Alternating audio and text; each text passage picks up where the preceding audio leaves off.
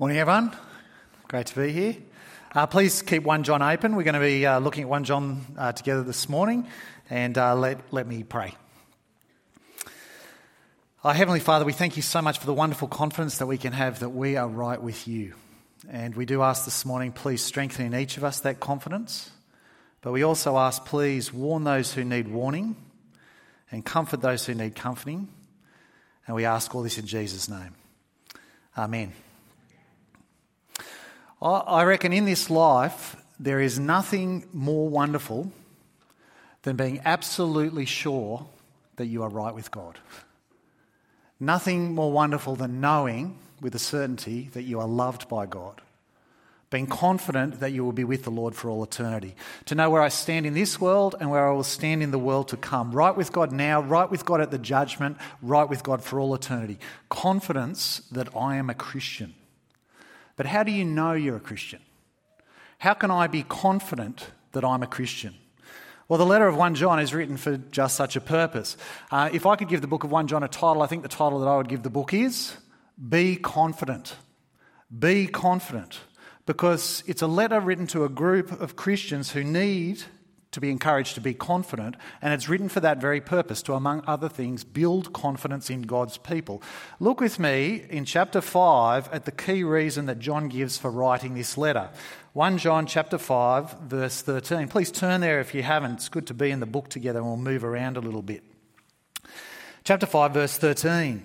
I write these things to you who believe in the name of the Son of God, so that you may know that you have eternal life.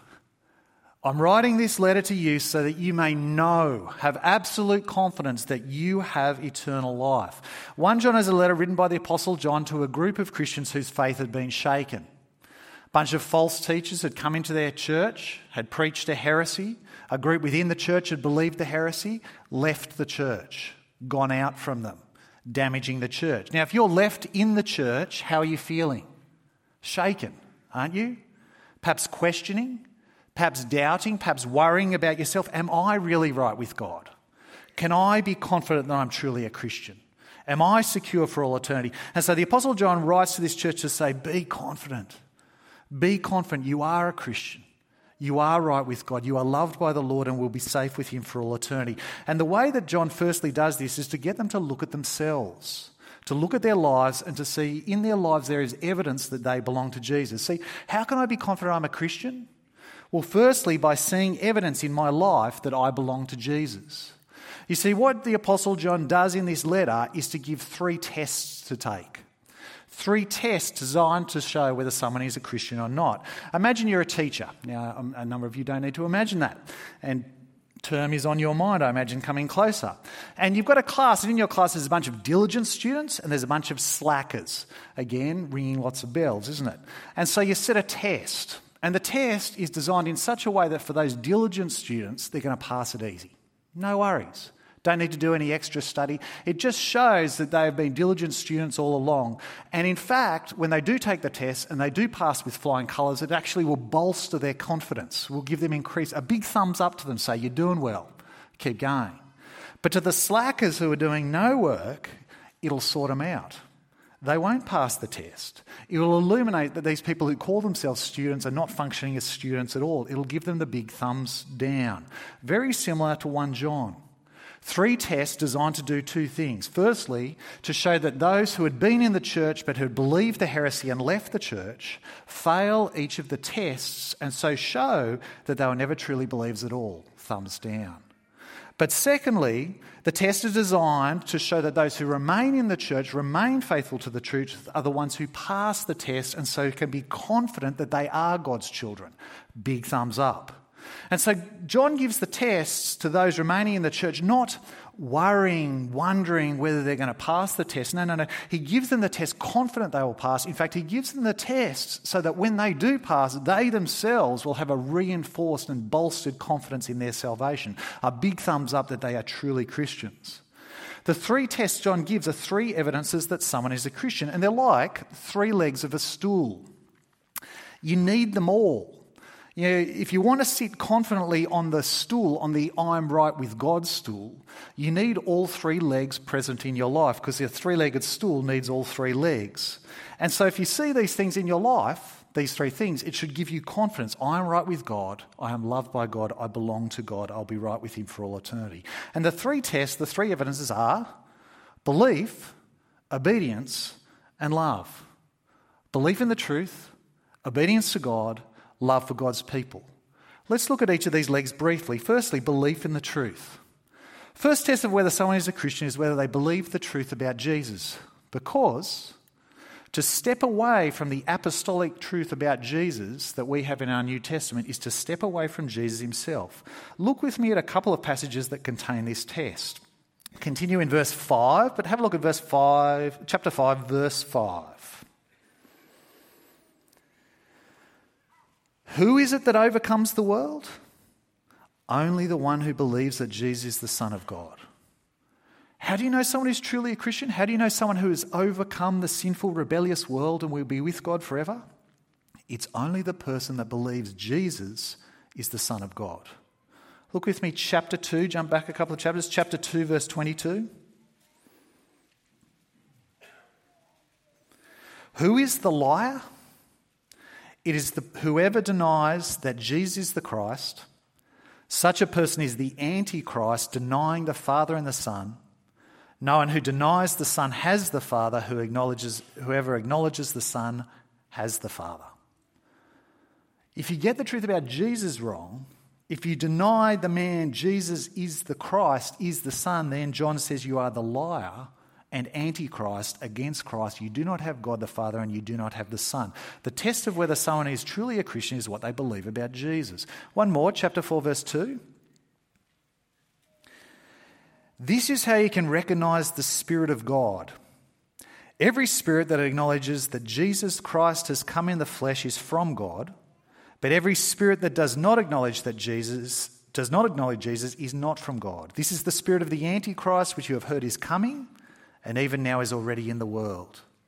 The test of whether someone truly has the Spirit of God is what they believe about Jesus, whether they believe that he has come in the flesh, that God the Son became a human being in order to die and save us. And any spirit that won't acknowledge this is not the Spirit of God, but is actually the Spirit of the Antichrist. A very clear division. You are either with God or against God. You either speak by the Spirit or you speak by the Spirit of the Antichrist. You're either a Christian or you're not a Christian. How would you know? By whether you believe the apostolic truth about Jesus. And in all this, John is writing to a particular church in a particular situation to deal with this particular heresy. And we don't know all the details, but you can reconstruct it from some of the things we're hearing. It seems like it's a heresy that was about, that said that Christ only appeared as a human being but didn't actually become one. And so it's a false teaching around the incarnation denying that God the Son became truly human while remaining truly God.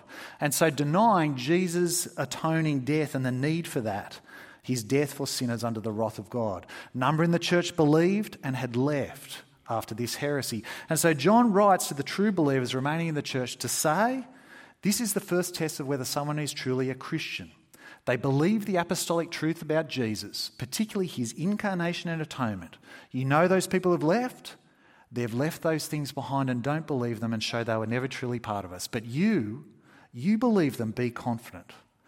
The mark of a true Christian is leg one, they believe the truth about Jesus. So if that leg is in place in your life along with the other two legs, you can sit on the I'm right with God stool, secure and confident. You can be confident you're a Christian.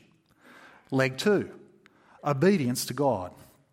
Second clear test of whether someone is a Christian is whether they obey God. Now, not perfect obedience, but a clear orientation towards obeying God as their Heavenly Father. And if someone consistently lives in disobedience to what God wants them to be doing, if Jesus is not really their Lord whom they obey, they show themselves to not be true Christians at all.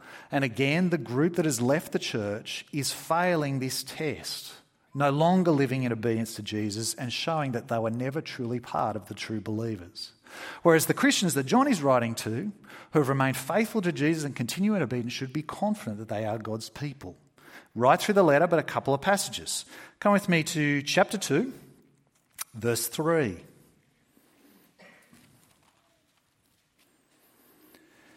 We know that we have come to know him if we keep his commands. Whoever says, I know him, but does not do what he commands, is a liar, and the truth is not in that person. But if anyone obeys his word, love for God is truly made complete in them. This is how we know we are in him. Whoever claims to live in him must live as Jesus did. What's the mark of the person who knows Jesus? They do what he commands, they obey his words. They live like Jesus did. And if someone says they know Jesus but doesn't do what he commands, then John says they're actually a liar and the truth is not in them at all. Chapter 3, verse 4. Come with me there. Everyone who sins breaks the law. In fact, sin is lawlessness. But you know that Jesus appeared so that he might take away our sins, and in him is no sin. No one who lives in him keeps on sinning. No one who continues to sin has either seen him or known him. We know that Jesus came and died in order to take away sin once and for all. And in him there is no sin. So if someone continues to live in sin, just unconcernedly doing what is sinful, they show Jesus doesn't live in them. They don't belong to him, they don't know him at all. Jump down to verse 9. No one who is born of God will continue to sin because God's seed remains in them. They cannot go on sinning because they have been born of God. This is how we know who the children of God are and who the children of the devil are. Anyone who does not do what is right is not God's child, nor is anyone who does not love their brother or sister. John says, No one born of God will continue to sin. And the one who just continues in sin will, in fact, show that they are not God's child, but are the child of the devil. Now, this is not about perfect obedience. This is not about being perfectly sinless. Earlier in the letter, John says, Look, when you do sin, confess your sin so that you might be forgiven. No, no, this is about the course shape of your life. Is my life an obedience shaped life? The mark of the true Christian is leg two obedience to God at core. So if I have that leg in place and the other two legs in place, I can sit on the I'm right with God stool secure and confident. I can be confident I'm a Christian. Leg three love for one another. Third clear test of whether someone is a Christian is whether they have genuine love for other Christians, practical love. Because if Jesus has laid down his life for me, the ultimate act of love, if I really believed it, if I really understood it, if I really received it, then I will love others, particularly my brothers and sisters. And if I exhibit no love for my Christian brothers and sisters, it begs the question whether I've actually received and understood the love that God has for me at all. And so John gives this test. You can tell whether someone is truly a Christian by whether they love other Christians. Again, right through the passage, the, cha- uh, the book, but a couple of key passages. Chapter 3, verse 11. For this is the message you heard from the beginning we should love one another. Don't be like Cain, who belonged to the evil one and murdered his brother. And why did he murder him? Because his own actions are evil and his brothers were righteous. Don't be surprised, my brothers and sisters, if the world hates you. We know that we have passed from death to life because we love each other. Anyone who does not love remains in death. Anyone who hates a brother or sister is a murderer. And you know that no murderer has eternal life residing in him. This is how we know what love is. Jesus Christ laid down his life for us, and we ought to lay down our lives for our brothers and sisters. If anyone has material possessions and sees a brother or sister in need but has no pity on them, how can the love of God be in that person? Dear friends, let us not love with words or speech, but with actions and in truth. Very clearly, John says again love for brothers and sisters is not an optional extra if we don't love one another, it shows that we haven't really been impacted by Jesus' love for us. In fact, it shows that we remain in death. And our love is to be like, verse 16, the Lord Jesus who laid down his life for us. A love where we do practical things for one another, verse 18, not merely words, but actions, truth. Come with me to one more passage, chapter 4, verse 7. Dear friends, let us love one another, for love comes from God. Everyone who loves has been born of God and knows God. Whoever does not love does not know God because God is love. This is how God showed his love amongst us. He sent his one and only Son into the world that we might live through him. This is love, not that we loved God, but that he loved us and sent his Son as an atoning sacrifice for our sins. Dear friends, since God so loved us, we also ought to love one another. No one has ever seen God, but if we, if we love one another, God lives in us and his love is made complete in us. If we don't love one another, it shows that we haven't really been impacted by Jesus' love for us and shows that we don't really know God at all. Again, this isn't about being perfect in our love for one another all the time. This is about the core shape of your life. Is my life a love for God's people shaped life? The mark of the true Christian is leg three, love. And if I look at my life and I see that all three legs are in place, it gives me confidence. I can sit upon the stool, I'm right with God, confident I'm a Christian. Three legs belief, obedience, love. Not perfect, but present and growing. Three legs of the stool designed to give us confidence that we are God's true people. Three evidences that the Holy Spirit is at work in our life.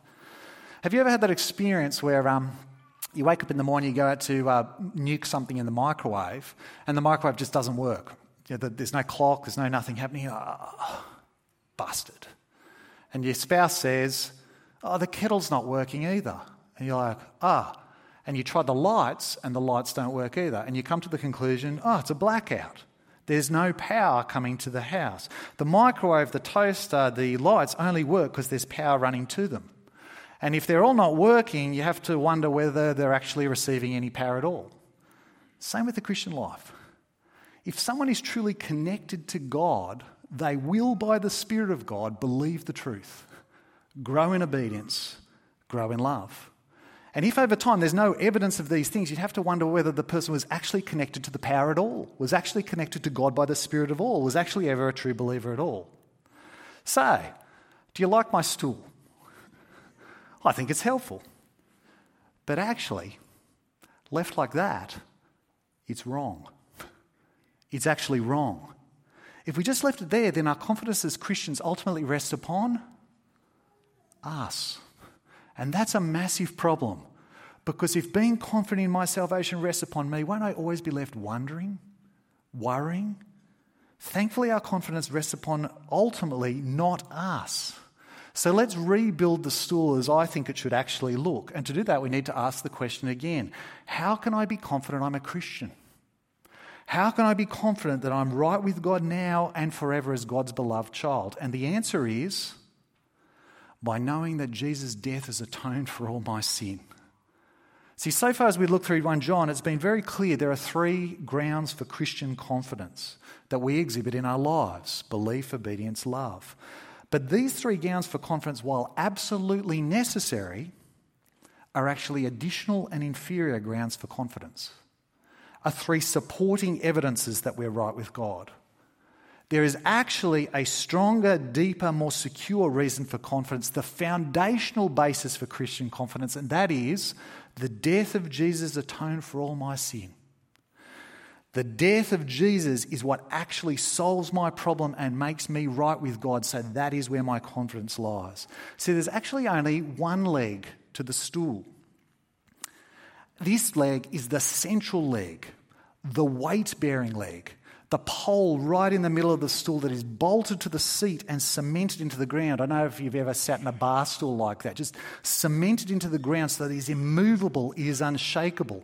What is it that ultimately gives me confidence that I'm a Christian? What is it that ultimately means I can sit on the I'm right with God stool? So confident that it won't wobble, that it won't move, that it won't move a millimetre. It is the central weight bearing pole, secure and unshakable, and that leg is the death of Jesus has atoned for all my sin. The leg that our confidence ultimately rests upon is Jesus' death alone for us, because it's his death alone that makes us right with God. Not our orthodox belief, not our faithful obedience, not our sacrificial love. Christ's death alone is the thing that gives us fundamental, fundamental and ultimate confidence. And our belief, our obedience, and love are additional and inferior evidences that I'm right with God. Supporting evidences that I'm right with God because they show that what Jesus has done on the cross has worked for me and is changing my life. They're not really legs at all, they're support struts. They bear no weight in saving us. They just give us additional confidence that we are God's people for whom Jesus died because we can see that death taking effect in our life and changing us. Where do I look for my confidence that I'm a Christian? Where do I look for my confidence that I'm right with God? Well, I can look at my life and see these evidences and grow in confidence that I am God's person because look, the Holy Spirit's working in me. But ultimately, I look not at my life, I look not at myself, I look away from me to Jesus and what he has done for me. Ultimately, I look not at my life, but I look away from myself to his atoning death. This is the fundamental reason, reason for our confidence. See, what is faith? The very nature of faith is not to look at myself or even to look at faith like it's some sort of thing. Faith is to look away from me to Jesus who has done all to save me. It's to rest my weight upon the stool, knowing that his death has atoned for all my sin and will hold me up. Look with me again at chapter 4, verse 10. This is love.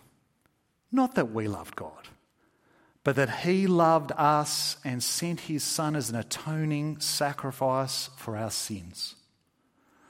In his love, God sent his Son as an atoning sacrifice for our sins. And that's an important word. The atoning sacrifice comes up in chapter 2 as well. This means Jesus died in our place as a sacrifice that satisfied the just, righteous anger of God for the wrong that I have done. Do you see the picture of the Bible that God is a God of wrath, righteous, just, but furious anger? He is so wonderfully just. He is so beautifully good that he does not let the guilty get away unpunished, but burns with a righteous indignation and anger against them, the guilty. The big problem is that I am the guilty, and you're the guilty. We're the guilty.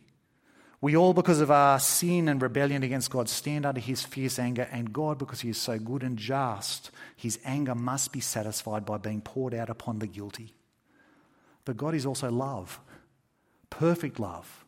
And so he desires to save sinners from his just anger. And so in his love, he does the only thing possible to save sinners, to save the guilty, the only thing possible being to turn aside his fierce anger from us onto his son in our place.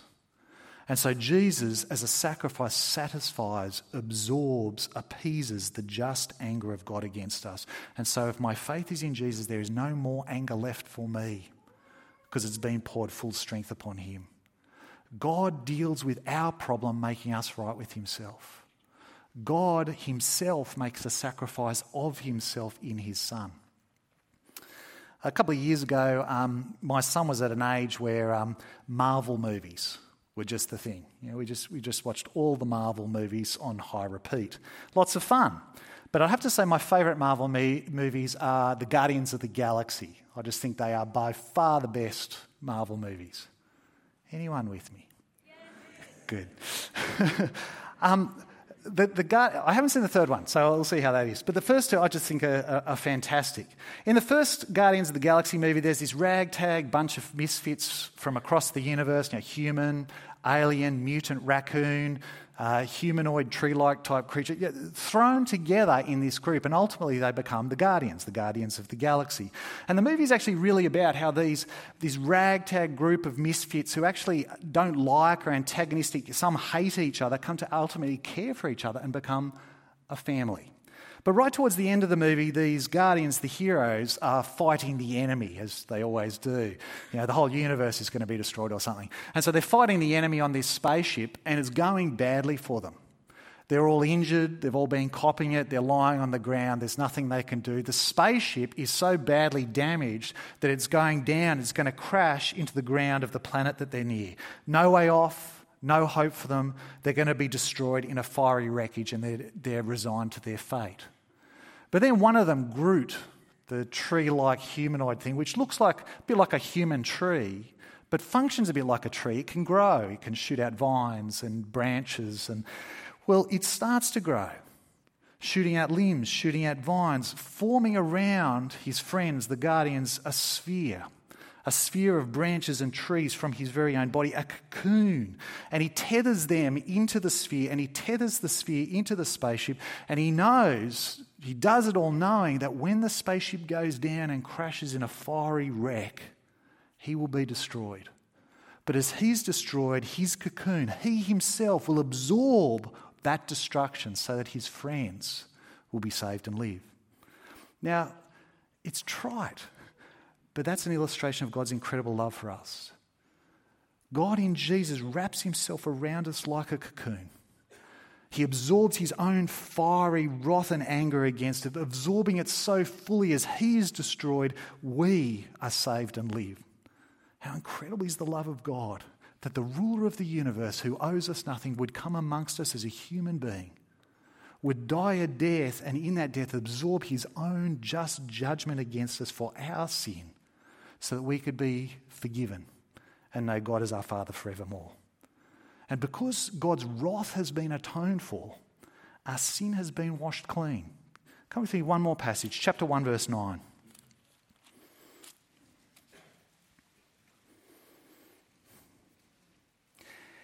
If we confess our sins, God is faithful and just and will forgive us our sins and purify us from all unrighteousness. If you ask Jesus for forgiveness, trusting in his death to save you, he is faithful, he is just, he will forgive you your sin, and he will purify you from all unrighteousness. Total, utter, absolute cleansing once and for all. In 1 John, the fundamental reason for Christian confidence is what Christ alone has done for us. And so the key for us and our Christian confidence is to look not firstly at yourself, but to Jesus.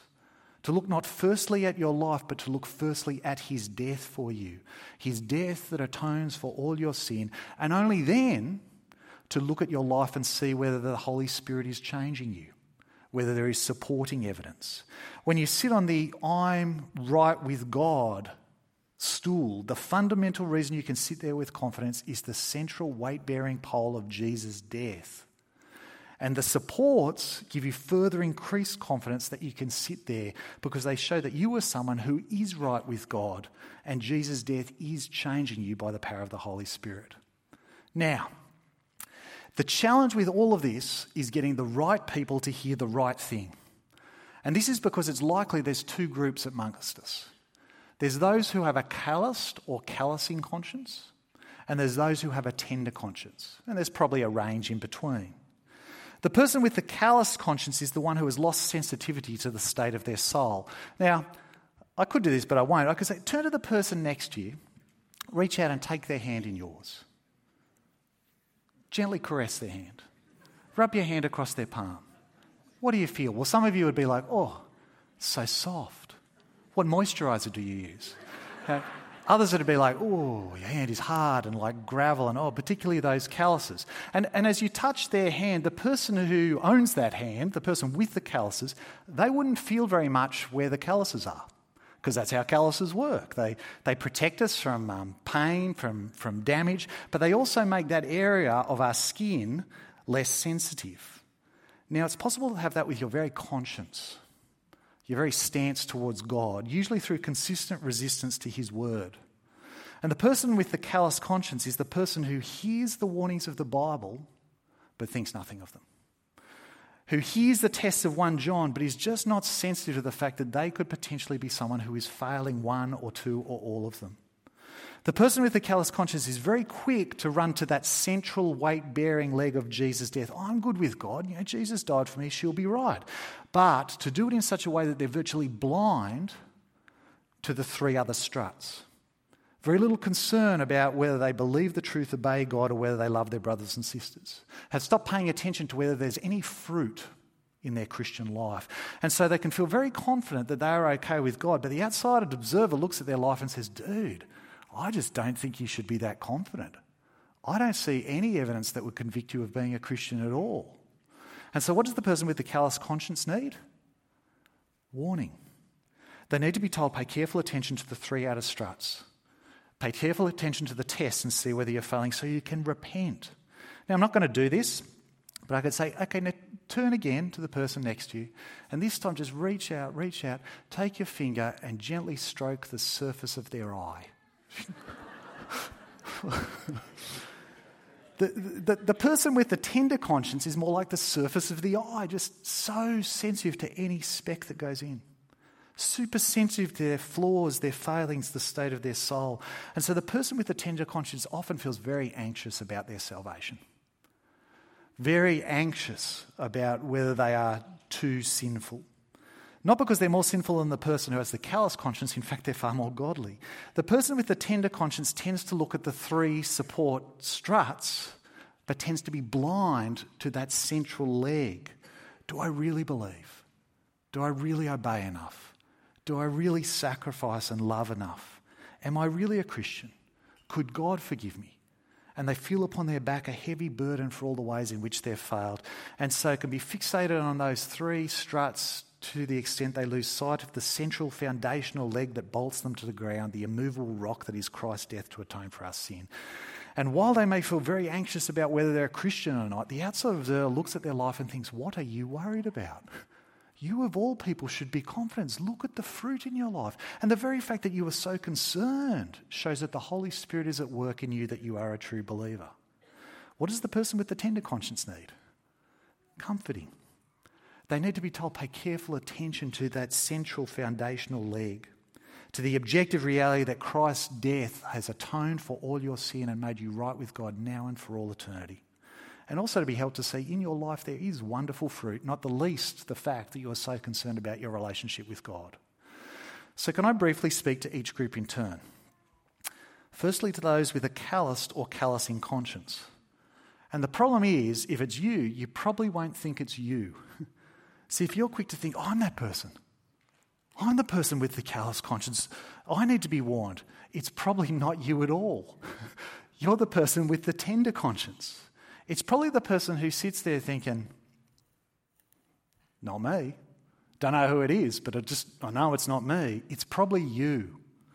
So if you have any sense, I don't need these warnings, please pay careful attention right now.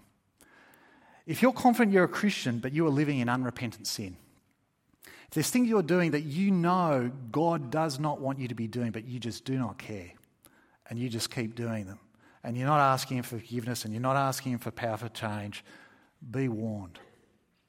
If you're confident you're a Christian, but you've got all sorts of problems and difficulties and arguments with other people in church, and you won't forgive little things that people do against you, and there isn't care and compassion and sympathy and service and giving, and you're purely self focused, be warned. If you're confident you're a Christian, but there are things about the gospel you just, in heart of hearts, really don't believe, don't really believe that you're a bad person who needs God's forgiveness. Don't really believe that there is absolutely nothing you can do to save yourself. Don't really believe that God is a just judge who actually sends people to hell. Don't really believe that Jesus died as a sacrifice under the judgment of God in order to save you. Be warned. So if you're confident you're a Christian, but all the evidence just points to the contrary, you're failing the tests of John, 1 John, maybe you shouldn't be so confident. And so, can I ask you, come to Jesus, ask for his forgiveness, turn from your sin, ask him for the power to change, and you'll be cleansed of all your sin. But whatever you do, don't go on thinking, oh, I'm okay with God. I'll be right at the judgment if there's no evidence that demonstrates that you are a believer. Now, can I speak to those with a tender conscience? And if you have a tender conscience, you probably don't think you have a tender conscience. You're just very worried about whether you believe truly enough and obey fully enough and love sacrificially enough. And if that's you, please listen. Jesus' death has atoned for all your sin. There is no more anger left for you and never will be. Every sin, past, present, future, is completely dealt with, cleansed, washed clean by the death of Jesus. How can I know? How do you know you're a Christian? How can you have confidence that you're right with God? Don't look at yourself, but look to Him first. At His death that has satisfied all God's anger, that has cleansed you from all your sin forevermore. In my years of Christian ministry, I've talked to um, many, many people like this. Many, many people who are very anxious about their salvation and whether they're right with God, worried whether they truly believe, whether they adequately obey, whether they really love, worried about whether their, their faith in Jesus is genuine, worried about whether God could truly forgive them, worried about whether God could truly forgive them this time because it's too bad or because it's too much or because it's. And I usually say to them, Do you know what? The person who is not a believer is not the slightest bit worried about these things. The person with an unregenerate heart doesn't care about obeying God, doesn't give a stuff about whether they're loving God's people, isn't concerned about whether they believe the truth. In fact, doesn't even really care whether they're right with God. The very fact that you are worried about these things is evidence of the Spirit of God working within you. And so, can I encourage you, look to Jesus' death and not yourself. Look not even to your faith. Faith is to look away to the one who has done it all for you and let him be your unshakable confidence. Do you remember um, Jesus' parable of the Pharisee and the tax collector uh, in the temple? You know, the, the, the Pharisee comes there totally confident that he's all good, that he's all right with God because of how he's lived. But the tax collector, you know, he stands at a distance, he won't even look up, he, he, he bangs on his chest and he says, God, have mercy on me, a sinner. Well, if that's you, if you find yourself crying out in your heart, oh, God, have mercy on me, a sinner, you are in the best company. That is what God's people, all God's people cry out in their heart. God, have mercy on me, a sinner. The punchline of Jesus' parable is this man went home right with God. This is the one who went home right with God now and for all eternity. And so, same for you, if that's your attitude towards God. Let me um, finish with a little fictional story. Uh, I nicked it from another preacher and, and I've adjusted it to make it better. it's about one of the criminals who, uh, oh, you'll probably hear this. Anyway, it's about one of the criminals who died on the cross uh, next to Jesus. And do you remember the criminal who cried out, Remember me when you come into your kingdom, Jesus? And Jesus said, Today you'll be with me in paradise. Now, here's the fictional bit. Straight after this death, the man arrives at the pearly gates. Fictional. And there's an angel there, standing there with a big scroll, and he looks at the scroll and he looks at the man and he says, What are you doing here? And the man says, I don't know. He says, What do you mean you don't know why you're here? I, I, I don't know. Let me get my supervisor. And so the angel goes away and he gets his supervisor. The supervising angel comes back and says, Okay, okay, well, I have a number of questions for you. Are you clear on the doctrine of justification by faith? I've never heard of it in my life. Hmm. Have you been baptized? Well, every once in a while I get a bit smelly and I take a bath. Hmm. Which church did you attend? Church? Did you love other Christians? I never met another Christian. Did you live obeying Jesus? Well, I spoke to him, I died, I didn't get heaps of an opportunity. Then on what basis are you here? The man on the middle cross said I could come. The man on the middle cross said I could come.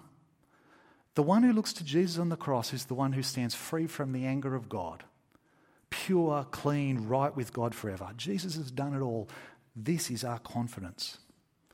In a moment, we're going to sing about the incredible confidence that we have because of what Jesus has done. These are some of the words we're going to sing. The band's going to come up now. But as they come up, why don't you look at these words? Have a think about them. I'll pray, and then we'll sing these together.